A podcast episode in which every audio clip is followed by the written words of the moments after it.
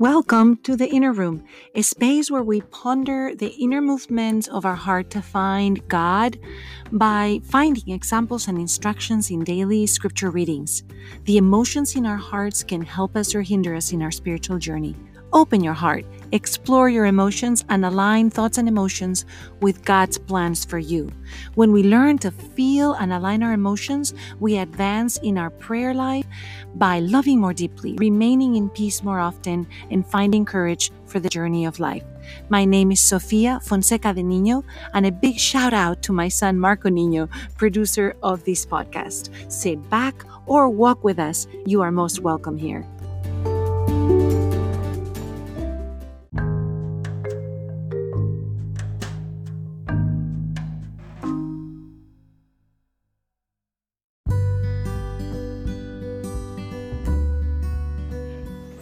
Hello, this is Sofia Fonseca de Niño, and I welcome you to this inner room.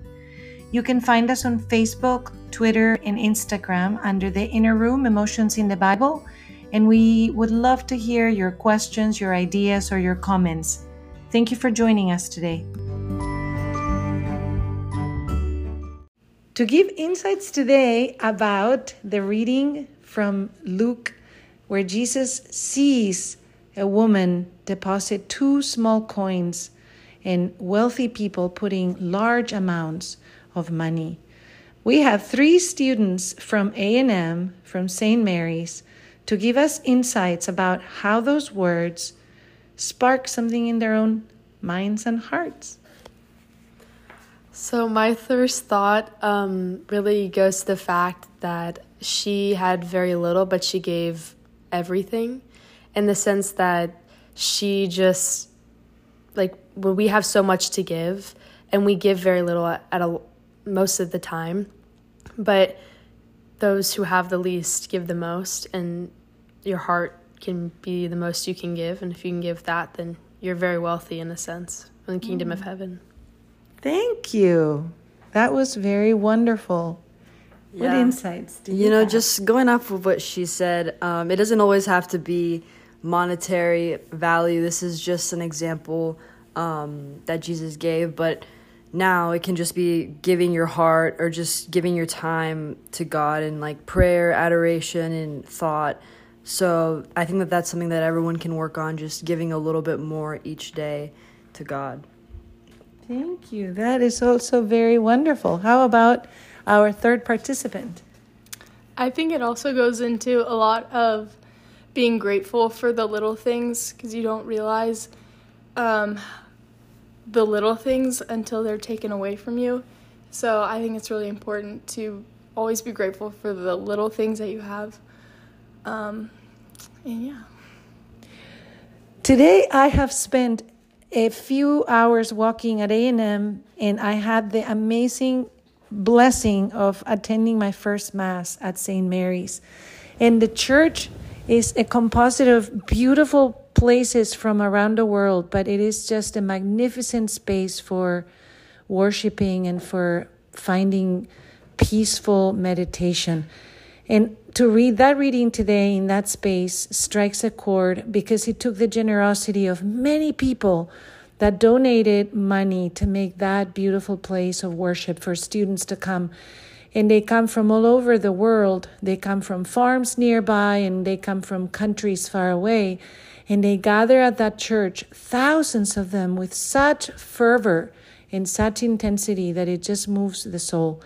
This, this, the part of today's reading that strikes me is that Jesus is always paying attention.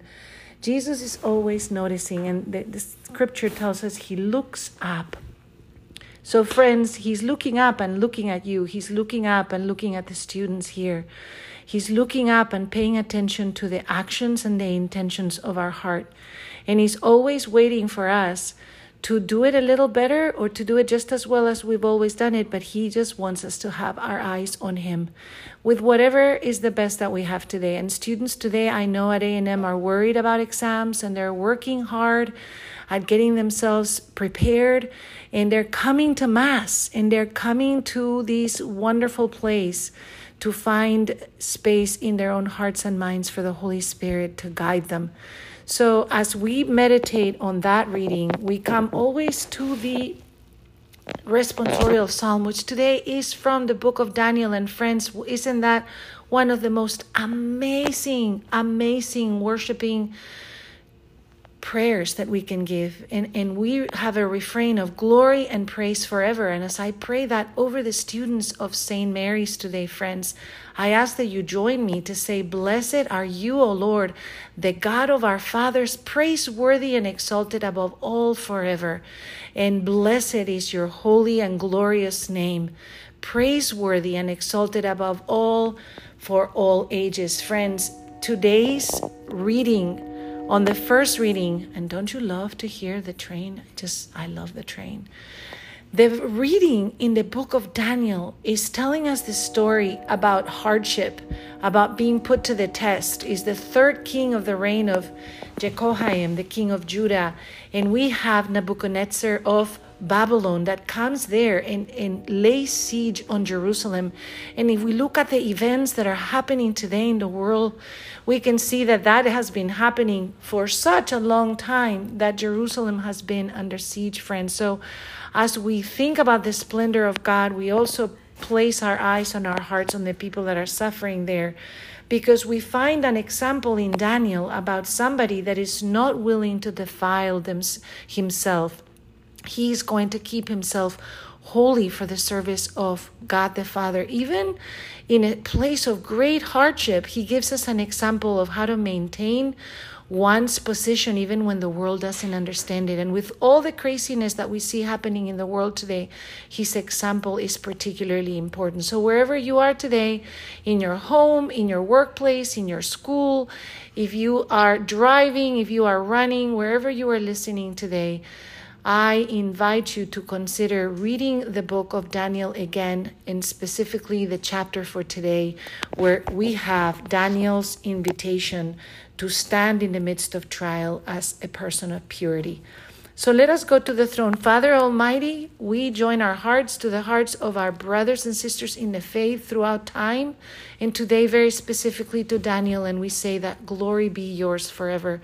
And may our hearts be like the heart of the woman who put two coins, Father. And may our hearts be generous and kind and give a blessing to all the students that are preparing for finals. We ask this in the name of Jesus. Amen.